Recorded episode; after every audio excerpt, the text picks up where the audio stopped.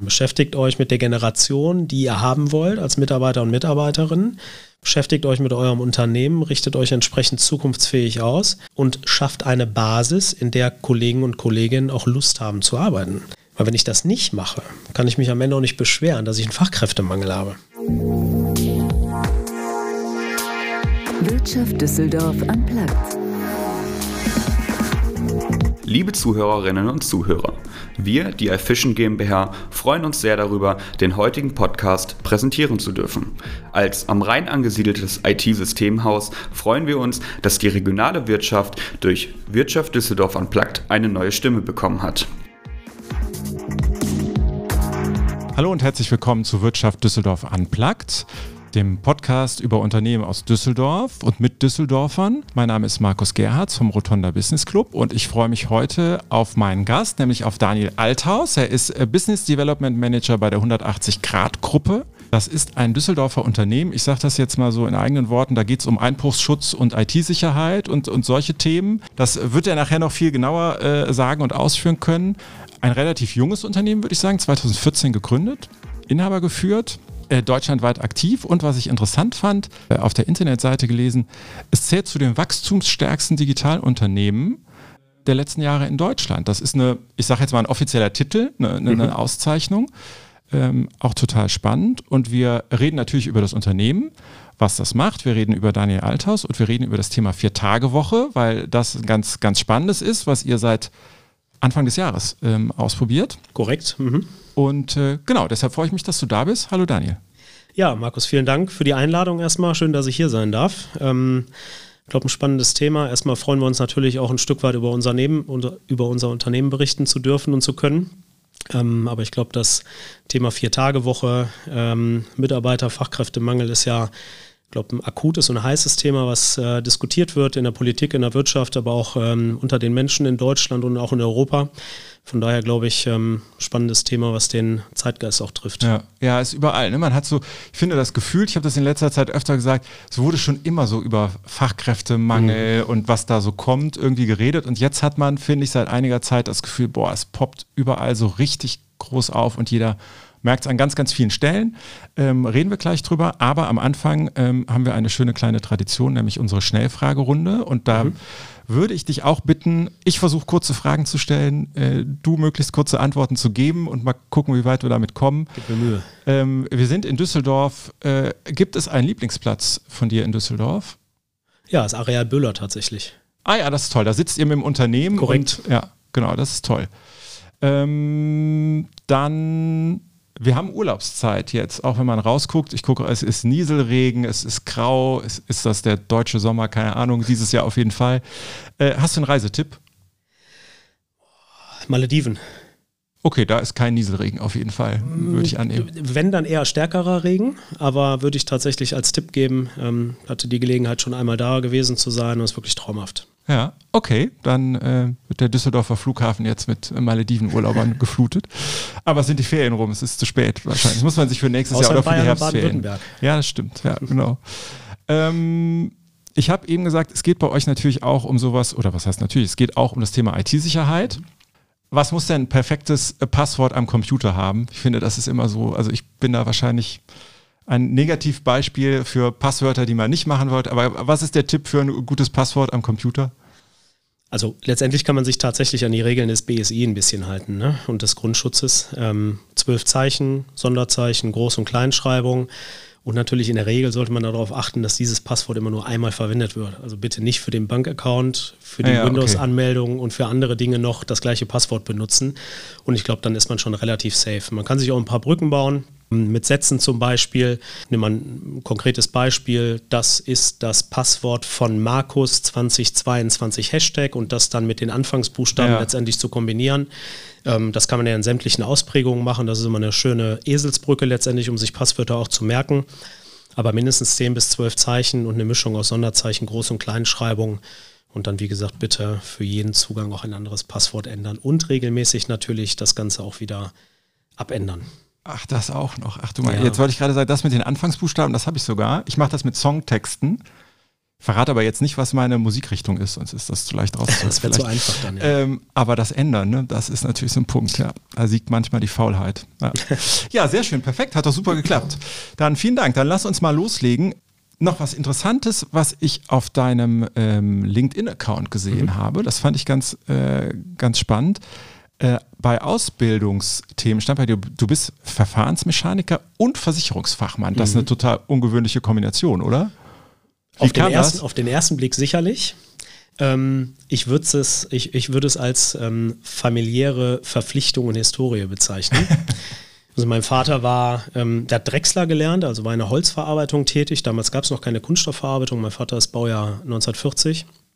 Und mein Vater ist dann damals über die Holzverarbeitung in die Kunststoffverarbeitung gerutscht und hat einer der ersten Kunststoffmaschinen im Bergischen Land damals bedient. War bei Happich, mittlerweile ein großer amerikanischer Konzern, oder wurde von einem großen amerikanischen Konzern übernommen. Mein Bruder hat dann auch seine Ausbildung in der Kunststoffverarbeitung gemacht, ist dort immer noch tätig, und daraus resultierte ein Stück weit diese familiäre Verpflichtung. Also mein Vater hat mich nicht gedrängt, aber ich habe es tatsächlich so ein Stück weit, ja, habe den Ball einfach aufgenommen. Weil das ergibt sich irgendwie automatisch. Ja, ne? Ja, kenne das auch. Mein Vater und mein Bruder hatten auch ein großes Netzwerk in dem Bereich. Mein Bruder ist nochmal 11 Jahre älter als ich, und so war es natürlich für mich auch ein Stück weit einfacher, in dem Bereich Fuß zu fassen, einen Ausbildungsplatz zu bekommen, und habe dort meine Ausbildung begonnen, habe dann noch knapp ein Jahr in dem Bereich gearbeitet, habe dann aber relativ schnell gemerkt, nee, nicht dein Ding. Ja. Also in einer Industriehalle, 8 Stunden am Tag, künstliches Licht, an der Maschine zu stehen, nee, du wirst du nicht glücklich mit. Und mir wurde immer nachgesagt, dass ich immer schon viel geblabbert habe und rhetorisch nicht ganz auf den Kopf gefallen bin und auch 1 und 1 zusammenzählen konnte. Und dann habe ich mich damit beschäftigt, was kannst du noch machen, in welche Richtung soll es gehen, und dann kam relativ schnell so diese vertriebliche Affinität mit rein. Ja, und da ist natürlich, die Finanzdienstleistungsbranche ein großer Pfund, wo man dort Fuß fassen kann, und habe dann eine zweite Ausbildung gemacht und habe dann relativ lange auch in der Versicherungsbranche gearbeitet. War tatsächlich auch selbstständig als Versicherungsvertreter hinterher und bin dann letztendlich so in den Vertrieb reingewachsen. Ja, ja.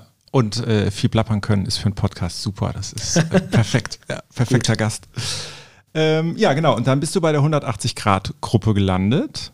Ich habe eben gesagt, es geht um das Thema Sicherheit, im weitesten Sinne würde ich jetzt mal sagen, Einbruchsschutz, auch solche Themen. Vielleicht kannst du das mal ein bisschen genauer nochmal ausführen, was macht ihr alles? Ja, sehr gerne sogar. Also unterm Strich sind wir Dienstleister für das Thema Unternehmenssicherheit. Und das aus dreierlei Perspektiven. Einmal das Thema physischer Gebäudeschutz, also Schutz vor Einbruch, Diebstahl und Vandalismus mit unserer Kerndienstleistung, dem Live-Einbruchschutz. Dann haben wir das Thema IT-Sicherheit, wo wir sowohl die technische als auch die organisatorische IT-Sicherheit betrachten. Und dann haben wir das Thema Datenschutz, Informationssicherheit und Qualitätsmanagement. Das Ganze ist auch unterteilt in 3 operative Gesellschaften. Das heißt, wir haben eine Holdingstruktur und darunter die 3 operativen Gesellschaften, die in den jeweiligen Dienstleistungen tätig sind. Du sagtest es eben schon, 2014 ist das Unternehmen gegründet worden, und der Start oder der Fokus 2014 war tatsächlich noch das Thema physischer Gebäudeschutz, und in die anderen Bereiche haben wir uns dann sukzessive weiterentwickelt und 2018 dann die Tochterunternehmen, die 180°-IT und die 180°-Datenschutz gegründet. Und so sind wir heute letztendlich ganzheitlicher Dienstleister im Bereich Unternehmenssicherheit, und das ist ein Stück weit ein USP tatsächlich.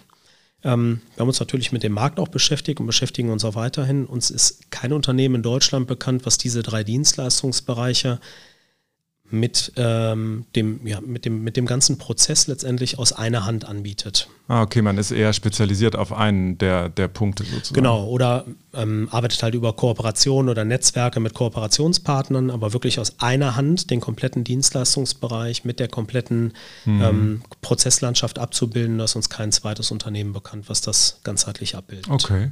Mit wie vielen Mitarbeitern seid ihr jetzt mittlerweile?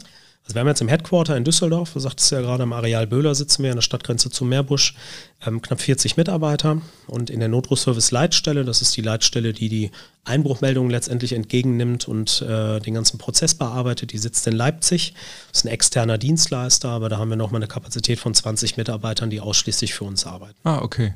Kann man denn eigentlich sagen, diese 3 Bereiche, dass es da unterschiedliches Wachstum gibt? Also ich hätte jetzt gedacht, zum Beispiel dieses Thema Datenschutz, das wird ja vor ein paar Jahren durch die Decke gegangen sein mit der DSGVO. würde ich jetzt mal vermuten. Mhm. Also merkt man da so, ja klar, physischen Einbruchsschutz braucht man auch noch, aber es geht immer mehr in Richtung IT- und Datenschutzthemen, oder ist das gar nicht so? Kann man tatsächlich schon so sagen. Also an der Aussage ist durchaus was dran. Wenn wir uns die Wachstumsquoten angucken, ist der Bereich IT-Sicherheit und Datenschutz sicherlich mit einem größeren Wachstum behaftet. Das Thema Gebäudeschutz zieht aber auch wieder an. Okay. Wir haben vor Jahren eine Entwicklung gehabt, wo das Thema Gebäudeschutz und überhaupt Einbruchschutz oder Schutz vor Einbruch, Diebstahl, Vandalismus einen extremen Run hatte, gerade auch mit neuen Technologien, mit digitalen Technologien, wie wir sie mit unserem Live-Einbruchschutz ja auch darstellen. Dann gab es eine leicht abfallende Kurve und jetzt hatten wir wieder das Thema vor kurzem Rohstoffmangel, Zulieferermangel etc. pp. Das hat wieder dazu geführt, dass gerade Diebstähle auch im Bereich von Rohstoffen wieder zugenommen haben. Also denken wir zum Beispiel an Metallhandel, Edelmetalle, die im Außenbereich gelagert werden, Baustellen, ne? Kupfer etc. pp. Hat wieder massiv zugenommen, sodass der Bereich auch wieder auf Wachstumskurs ist. Aber von den Wachstumsquoten her hast du absolut recht, ist das Thema IT-Sicherheit, Cybersecurity, Datenschutz und Informationssicherheit schon deutlich mehr mit Wachstum behaftet. Ja, ja. Ist denn, wenn man dann guckt, ihr braucht Mitarbeiter, wir haben gesagt, dieses Thema Fachkräftemangel ist ja über alle Branchen hinweg ein Riesenthema. Darüber bin ich ja auch auf euch aufmerksam geworden, das Thema 4-Tage-Woche, was ihr seit Anfang des Jahres umsetzt. Mhm.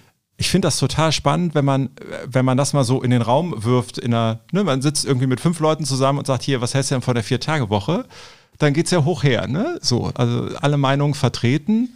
Und wenn man sich ein bisschen mit beschäftigt, also ich war überrascht dann zu lesen, dass es, ich glaube, in Belgien, wo es im gesetzlich sogar verankert ist. Korrekt. In anderen Ländern, in Finnland ist man ja darauf aufmerksam geworden über die Ministerpräsidentin dann, dass es Länder gibt, wo das schon sehr etabliert ist. Japan auch, fand ich total überraschend, dass da relativ früh auch mit ausprobiert worden ist. Und bei uns in Deutschland, ich habe es auch eben nochmal nachgelesen, wo sofort auch so aus der Politik gerne mal die Reaktion kam so, ja, nee, das gefährdet aber den Wohlstand. So. Jetzt, große Einleitung, erklär doch mal, interessiert mich natürlich, was für Erfahrungen ihr gemacht habt, aber warum habt ihr das eigentlich angefangen? Warum haben wir das angefangen? Es gibt mehrere Motivationen natürlich. Also ich bin vollkommen bei dir, machen wir uns nichts vor, wir in Deutschland tun uns immer schwer mit Innovationen. Ne? Wir sind das Land der Dichter und Denker und tun immer so, als wenn wir innovativ und fortschrittlich sind. Man kann aber unglaublich lange über vieles denken und viel sinnieren. Ja, das sieht man ja auch an politischen Entscheidungen, wenn es um Innovationen geht oder Themen, die vorangebracht werden müssen, da tun wir uns schwer mit. Und so ist es bei der 4-Tage-Woche natürlich auch. Ich gebe dir recht. Wir haben sie seit 1.1. eingeführt und wir haben auch schon häufiger Diskussionen darüber geführt. Auch mit Geschäftspartnern, mit anderen Unternehmen in Düsseldorf oder um Düsseldorf herum, die das durchaus kritisch betrachtet haben und gesagt haben, wie soll das funktionieren? Das ist doch völliger Quatsch, das kostet nur Geld. Bei uns war das tatsächlich eine Motivation, die relativ kurzfristig getroffen wurde. Also die Idee kam von unserem geschäftsführenden Gesellschafter und Gründer Malte Tasto, der irgendwann auf unseren kaufmännischen Geschäftsführer und mich zugekommen ist und hat gesagt, was haltet ihr eigentlich von der 4-Tage-Woche? Sollen wir das nicht machen? Dann stockst du erstmal und denkst so, okay, coole Idee, aber machst ja nicht mal eben so, ne? Ja. Also da gehört ja ein bisschen was zu, lass uns mal zusammensetzen. Und dann haben wir uns wirklich bei uns in den Besprechungsraum gesetzt mit einem Flipchart und haben eine Abwägung gemacht, ne? Haben eine Prioritätenliste gemacht, positiv, negativ, haben die Punkte aufgeschrieben und sind am Ende auf deutlich mehr positive Punkte gekommen als auf negative Punkte und haben gesagt, machen wir das, dann lass uns das durchziehen. Jetzt gibt es natürlich die Entscheidung dafür und da muss natürlich aber auch Strukturen schaffen. Also du schwenkst ja nicht einfach von einer 5-Tage- auf eine 4-Tage-Woche um, du musst dir Gedanken darum machen, wir kamen von der klassischen 5-Tage-Woche 40 Stunden. Wenn du jetzt die 40 Stunden auf 4 Tage runterbrichst, ist der Workload natürlich extrem hoch. Dann sind die Leute über 10 Stunden im Büro, dann gibt es gesetzliche Vorgaben, die du betrachten musst, ne? Ruhezeiten etc. pp. Und wir wollten aber auch nicht an den Tagen, in denen die Leute im Büro sind, die Arbeitszeit so massiv nach oben prügeln, dass sie dann trotzdem fertig sind und den einen Tag frei wirklich dafür benötigen, um mal Luft zu holen. Ja, um sich wieder gerade zu machen, ja. Genau, das Ziel war tatsächlich, das eine natürlich attraktiv zu werden für neue Mitarbeiter und Mitarbeiterinnen, auf der anderen Seite aber auch ein Stück Wohlfühloase für unsere aktuellen Mitarbeiter und Mitarbeiterinnen zu bieten. Und Das war so die Hauptmotivation tatsächlich. Wir haben immer schon uns auch historisch viel Gedanken darum gemacht, was können wir für Mitarbeiter und Mitarbeiterinnen tun, regelmäßige Firmen-Events, so Klassiker, über die man heute ja fast gar nicht mehr redet oder belächelt wird, aber Getränke Flatrate, ne? Kostenloser Kaffee, Obst, regelmäßige Veranstaltungen, Weihnachtsfeier, Sommerfest, zu denen auch die Partner und Partnerinnen eingeladen werden. Da haben wir uns immer schon viel Gedanken drum gemacht, wie wir eine Basis schaffen können, wo Mitarbeiter und Mitarbeiterinnen sich wirklich wohlfühlen, um am Ende natürlich, logischerweise, auch leistungsfähiger zu sein und ein Stück auch Loyalität zum Unternehmen zu haben, ja, klar. Aber wirklich auch mit dem Hintergrund, ja, einfach Freude an der Arbeit zu haben. Ne? Ja. Dann machst du deinen Job einfach besser. Und wie, du hast es ja gerade gesagt, es kann ja am Ende, war euch ja auch klar, es bringt uns auch wenig, wenn wir jetzt irgendwie, wenn alle Mitarbeiter zehn Stunden arbeiten, gesetzlicher Rahmen mal außen vor. Wie habt ihr das dann geregelt? Also wie viel Stunden wird dann im Endeffekt gearbeitet? 36, genau. Wir haben die Kernarbeitszeit von 40 auf 36 Stunden reduziert. Und dann ist das Gehalt quasi angepasst an die 36 Stunden. Voller Lohnausgleich. Also das, was man vorher mit 40 Stunden bekommen hat, man jetzt mit 36. Die Kollegen und Kolleginnen jetzt auch mit 36 Stunden. Okay. Genau. Und gut, das Geschäft hat trotzdem an 5 Tagen die Woche auf. Richtig. Logischerweise. So. Geht auch gar nicht anders bei uns. Und du hast das gesagt, klar, jetzt habe ich das vielleicht mir überlegt, ich möchte das machen, aber da hängt ja vieles dran, auch operativ, Prozesse, Strukturen, keine Ahnung, wie Entscheidungen wann getroffen werden, wie kommuniziert man, wie organisiert man das eigentlich alles, ist, glaube ich, auch so ein Kritikpunkt, der oft der 4-Tage-Woche dann entgegengesetzt wird, dieses, ja, was das für ein Wahnsinnsaufwand ist, das dann so anzupassen. Wie habt ihr das erlebt? Ehrliche Antwort? Relativ einfach tatsächlich. Also wir haben es dann an der Weihnachtsfeier 2022 den Kollegen und Kolleginnen vorgestellt und haben gesagt, hier, wir haben eine Idee, wir würden gerne ab 1.1. in die 4-Tage-Woche gehen, würden die Kernarbeitszeit auf 36 Stunden reduzieren, ihr kriegt einen vollen Lohnausgleich. Einzige Anforderung, die wir an euch haben, ist, dass die Produktivität nicht leiden darf, dass ihr, wenn ihr nicht da seid, vernünftige Übergaben an eure Kollegen macht, dass die interne Kommunikation gestärkt wird und dass wir weiterhin für unsere Kunden erreichbar sind. Kannst dir vorstellen, die Reaktion war jetzt nicht wirklich negativ, kurz vor der Weihnachtsfeier, ganz im Gegenteil. Es haben alle gefragt, was hat der Chef schon getrunken? So ungefähr, genau. War erstmal eine bedächtige Ruhe tatsächlich, weil klar, dann denkst du als Mitarbeiter erstmal, will mich jetzt veräppeln oder ist das ernst gemeint oder was steckt jetzt dahinter?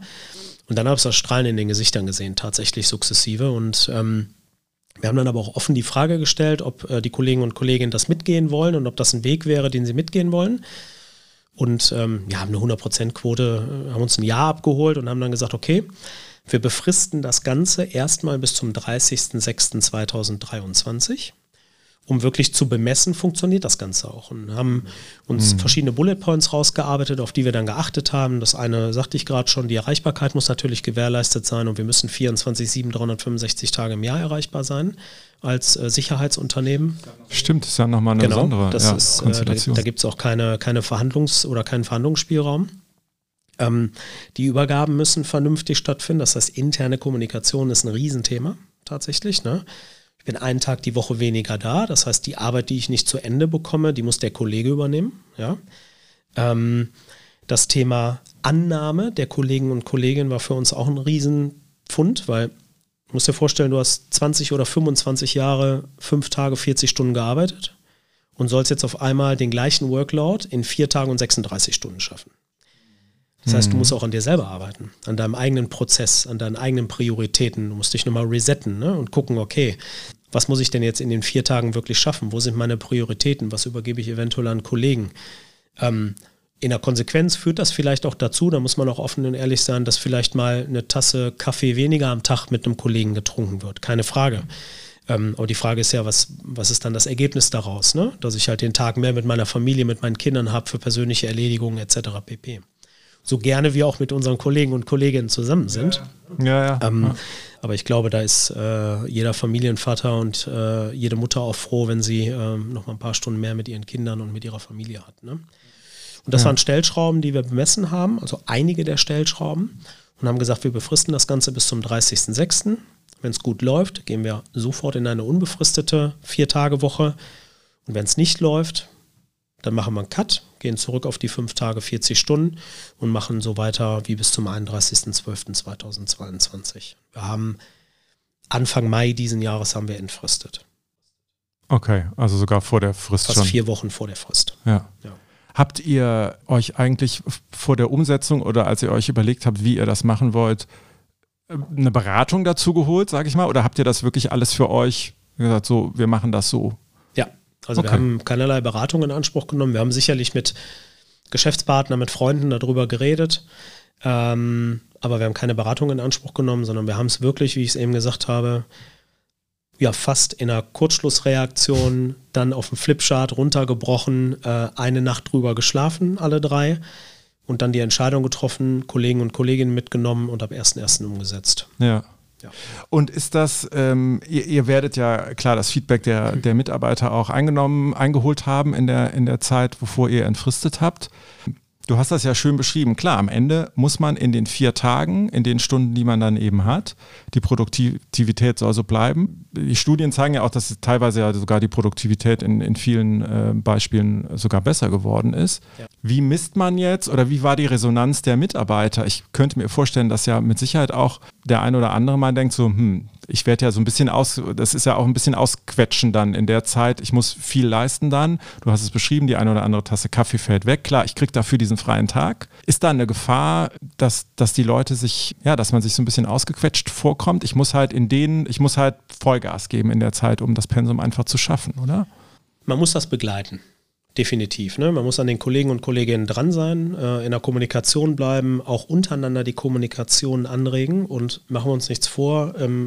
Tatsächlich ist es so, dass es Kollegen gibt, die da am Anfang besser mit zurechtgekommen sind mit der Umstellung und es auch Kollegen und Kolleginnen gibt, die da weniger gut mit zurechtgekommen sind, die dann halt länger mal im Büro waren. Aber das ist genau dieser Prozess, den ich eben beschrieben habe. Ne? Du musst dich auch selber resetten, selber noch darüber nachdenken und auch darüber gibt es Statistiken und ich will jetzt gar nicht dahin in die Diskussion, wir müssen Mitarbeiter zu höchst produktiven Maschinen erziehen etc., aber wenn wir uns die reine Produktivität der Kollegen und Kolleginnen insgesamt angucken, ist die ja noch rein statistisch lange nicht am Anschlag. Also gerade wenn wir uns im kaufmännischen Umfeld bewegen, sind wir ja in einer Produktivität, die eher sich so im Mittelfeld bewegt. Ne? Das heißt, da ist durchaus noch Luft, ohne dass man an Grenzen kommt und sich ausgeschlachtet fühlt. Ja.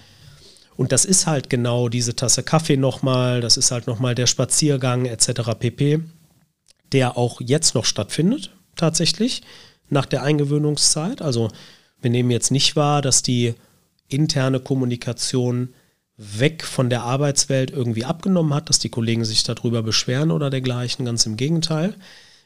Ich glaube, mittlerweile ist es halt einfach angekommen, aber man muss es schon begleiten, da gebe ich dir recht. Ne? Ja. Also man muss da in der Kommunikation bleiben. Aber das finde ich total interessant, dass du sagst, wir beobachten gar nicht, dass das unbedingt wegfällt, dieses Soziale, sage ich jetzt mal, ne? Dieses Gespräch. Nee. Ist wahrscheinlich an vielen Stellen einfach, dass man ja das, was man tut, effektiver tut und vielleicht einmal eher nachdenkt, sage ich jetzt mal, also so würde ich es mir bei mir vorstellen, ne? Man macht sich eher nochmal den Gedanken mit, muss ich das jetzt machen oder ist das sinnvoll, das jetzt zu machen oder wie mache ich das, um eben das effektiv zu machen? Genau das ist es und das ist ja das am Ende, was wir auch alle wollen. Mhm. Ja, also wenn man es mal runterbricht, ist es ja das, was wir alle wollen. Was wollen wir denn? Wir wollen ein Arbeitsumfeld, wo wir uns wohlfühlen, wo wir eine gute Zeit verbringen, wo wir produktiv sind, wo wir wertgeschätzt werden, wo wir für unsere Arbeit wertgeschätzt werden und wo wir am Ende des Tages auch ein Ergebnis haben, mit dem wir selber zufrieden sind. Und wenn ich immer höre, wir müssen unsere Mitarbeiter nicht streicheln und wir müssen sie nicht loben, wir müssen sie nicht wertschätzen, sorry, für mich völliger Bullshit tatsächlich. Was will denn der Mensch? Der Mensch will wertgeschätzt werden und er will gesehen werden und er will gelobt werden, ne? Natürlich nicht überschwänglich und jeden Tag, ne? Das ist auch mal ein bisschen typabhängig, logischerweise. Aber am Ende geht es ja genau darum, eine erfüllende Arbeit zu haben oder einen erfüllenden Tag und am Ende nach Hause zu gehen und zu sagen, ich habe was geschafft, ich bin zufrieden mit meiner Arbeit, habe ein nettes Umfeld gehabt und alles gut. Und das nehmen wir tatsächlich wahr und dann bin ich ganz fest der Meinung, dass die 4-Tage-Woche das eher noch antreibt. Wirklich produktiver, konzentrierter zu sein, seinen Workload besser abarbeiten zu können, priorisierter abarbeiten zu können und am Ende des Tages einfach entspannter und glücklicher nach Hause zu gehen. Und das ist auch das, was wir wahrnehmen. Von da bin ich sehr kritisch auch mit den Aussagen, die so aus der Politik kommen auch, ne? Ja. Und aus der Wirtschaft, die alle sagen, keine Ahnung, wir haben unsere Unternehmen groß gemacht, weil wir Sonntagnachts vorm Rechner gesessen haben und weiß ich nicht. Also sorry Leute, beschäftigt euch mit der Thematik vielleicht mal ein Stück weit und urteilt dann, ne? Ja, ja. Ja, ist interessant. Also es ist wirklich, kann man eigentlich sagen, was hat euch das gekostet, diese Umstellung? Kann man das sagen? In Euro irgendwie? Der Aufwand, der da dahinter steckt? Schwierig, ne? Also ist natürlich eine Investition, keine Frage, ne? Also wenn man es jetzt wirklich runterbricht, haben wir ja letztendlich jedem Kollegen und jeder Kollegin erstmal 10% Gehaltserhöhung gegeben. Wir haben die Kernarbeitszeit um 10% reduziert, bei vollem Lohnausgleich. Das heißt, jeder von uns hat 10% Lohnerhöhung bekommen. Schon das ist natürlich erstmal ein Kostenfaktor und ein Kostentreiber, ne? Und dass das in der Startzeit, wie jede andere Investition in einem Unternehmen auch, erstmal eine Investition ist. Und da sehe ich auch den Unterschied. Viele reden bei Mitarbeitern von Kostenblöcken. Für mich ist das kein Kostenblock, das ist für mich eine Investition. Und eine Investition hat natürlich irgendwann optimalerweise mal einen Return on Invest. Und da sind wir uns sehr, sehr sicher, dass der sehr frühzeitig kommen wird. Was das genau an Zahlen ausgehört, da müsste ich jetzt passen, da müssten wir unseren kaufmännischen Geschäftsführer fragen, der könnte dir jetzt um die Ohren hauen. Mir wahrscheinlich auch, genau. Das kann ich jetzt nicht, aber klar ist es erstmal eine monetäre Investition, logischerweise. Aber wir merken es ja jetzt schon, dass es sich lohnt, dass die Zufriedenheit, die Produktivität höher geworden ist, dass das Mitarbeiter-Recruiting einfacher wird. Und von daher bin ich fest der Überzeugung, dass dieser ROI relativ schnell erreicht wird. Ich glaube, alleine der Punkt, ne, Mitarbeitergewinnung und Mitarbeiter zu halten, alleine das ist ja, wenn man es auf die monetäre Seite mal umbricht, schon ein Riesenblock einfach, ne, wenn ich Leute nicht anwerben muss, ich muss nicht suchen, ich halte meine Mitarbeiter länger und vielleicht ist das für uns auch so ein bisschen der Einstieg ins größere Thema, was wir gesagt haben, Fachkräftemangel und Mitarbeitergewinnung und Bindung. Wie erlebt ihr denn das Thema Generationen? Ich nenne das jetzt mal einen Generationenkonflikt, ne? Du grinst schon so. Ich habe das auf vielen Veranstaltungen auch, ist ganz interessant, wir haben bei Rotonda mal in diesem Jahr 2 Veranstaltungen gemacht, wo wir zur Hälfte Studenten, also es war aus dem Immobilienbereich, zur Hälfte Studenten zusammengebracht haben mit der Hälfte etablierte Führungskräfte aufs Unternehmen und die sollten sich mal, wir haben das Clash of Generations genannt, die sollten sich einfach mal austauschen, was sie eigentlich so voneinander erwarten. Und das war natürlich hochinteressant. Wie erlebt ihr dieses Thema, ne? Ich sage jetzt mal, die Vorurteile, so die jungen Leute, jetzt brauchen die alle einen Sinn in der Arbeit, ist ja unglaublich. Und die wollen auch nicht mehr, wie hast du eben gesagt, nicht sonntags abends noch irgendwie die wichtigen Sachen machen.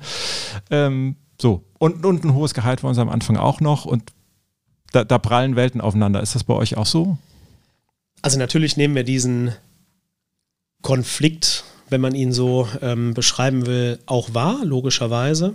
Aber Arbeitswelten haben sich halt auch schon immer geändert. Und ich bin ehrlich zu dir, ich selber bin Baujahr 81. Ich tue mich an der einen oder anderen Stelle mit manchen Dingen auch schwer.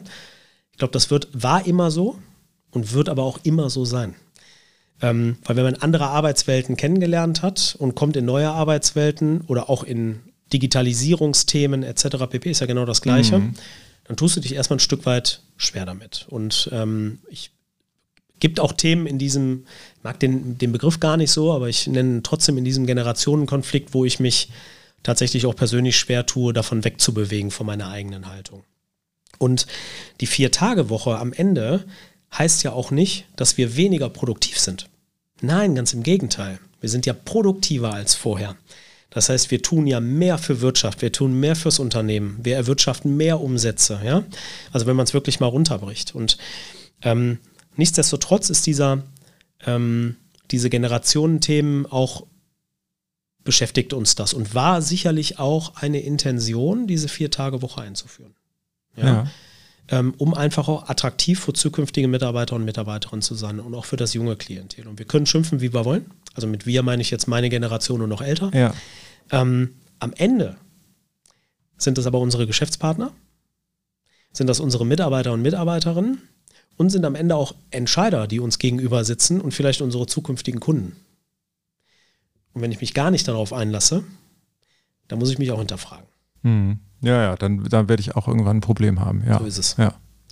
Ich habe gesehen, ihr macht ja viele Sachen. Es gibt ein duales Studium, es gibt eine duale Ausbildung bei euch. Wie schwierig ist es, gerade bei dem Ausbildungsthema jetzt oder auch beim dualen Studium? Wie viele Bewerber habt ihr da? Ist das eher schwierig, die Stellen zu besetzen? Oder? Nee, tatsächlich nicht. Okay. Das ist ein gutes Zeichen dann fürs Unternehmen eigentlich auch. Tatsächlich, ne? Ja. Also zum einen glaube ich natürlich, dass unsere Branche sehr, sehr interessant ist, weil auch das ist ja ein Thema, wo heute junge Menschen drauf gucken, Entwicklungsmöglichkeiten. Ne? Wie ist die Branche aufgestellt, was gibt es für Entwicklungsmöglichkeiten? Und ich meine, machen wir uns nichts vor, das Thema Sicherheit in seinen ganzen Facetten ist durchaus zukunftsfähig. Ja? Wenn wir uns die aktuelle politische und wirtschaftliche Lage angucken, die hoffentlich irgendwann mal besser wird, aber machen wir uns nichts vor, erstmal in der nächsten Zeit wahrscheinlich nicht, führt das zu Unsicherheit bei Menschen, führt das zu Unsicherheit bei Unternehmen und somit haben wir eine absolute Wachstumsbranche. Und das ist natürlich auch, wo junge Leute drauf gucken. Das andere ist natürlich auch das Unternehmensumfeld und aber auch der Auftritt nach außen. Das ganze Thema Social Media, ne?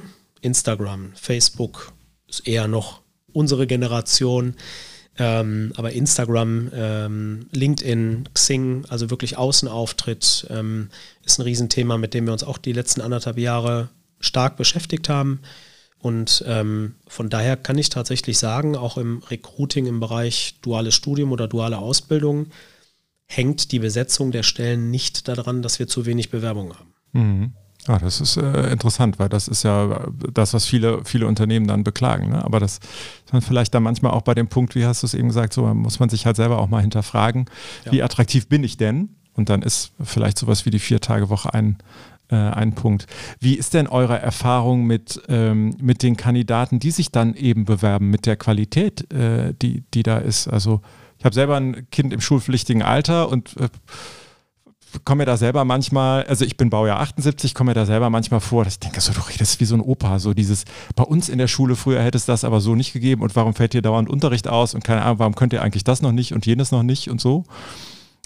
Ich finde, das hört man ja ganz oft, also das Thema Also da kommen Leute da kommen Kinder, Jugendliche, junge Erwachsene aus der Schule und denen muss ich erstmal bestimmte Dinge beibringen, was man früher vielleicht nicht musste. Ob man das früher nicht musste, weiß ich gar nicht. Das ist vielleicht die Frage. Ja. Ich glaube eher, dass es auch wieder so ein Generationenthema ist und die Welt sich einfach geändert hat. Ne? Und auch die Ansprüche sich geändert haben. Ne? Machen wir uns nichts vor. Also, und das ist gar nicht despektierlich den anderen oder den älteren Generationen gegenüber gemeint. Aber ich glaube schon, auch wenn ich meinen Vater höre, eben schon gesagt, Baujahr 1940, der sagt, du, in deiner Welt heute möchte ich gar nicht mehr arbeiten. Ständige Erreichbarkeit, Druck etc. pp. Das ist ja das, was so immer diskutiert wird. Das war früher noch anders und ich glaube, der Anspruch der Unternehmen ist auch einfach größer geworden. Das ist auch okay auf der einen Seite, aber um konkret auf deine Frage zurückzukommen, ja, auch da haben wir Erfahrungen gemacht, die teilweise der anderen Art waren, muss ich ganz ehrlich sagen.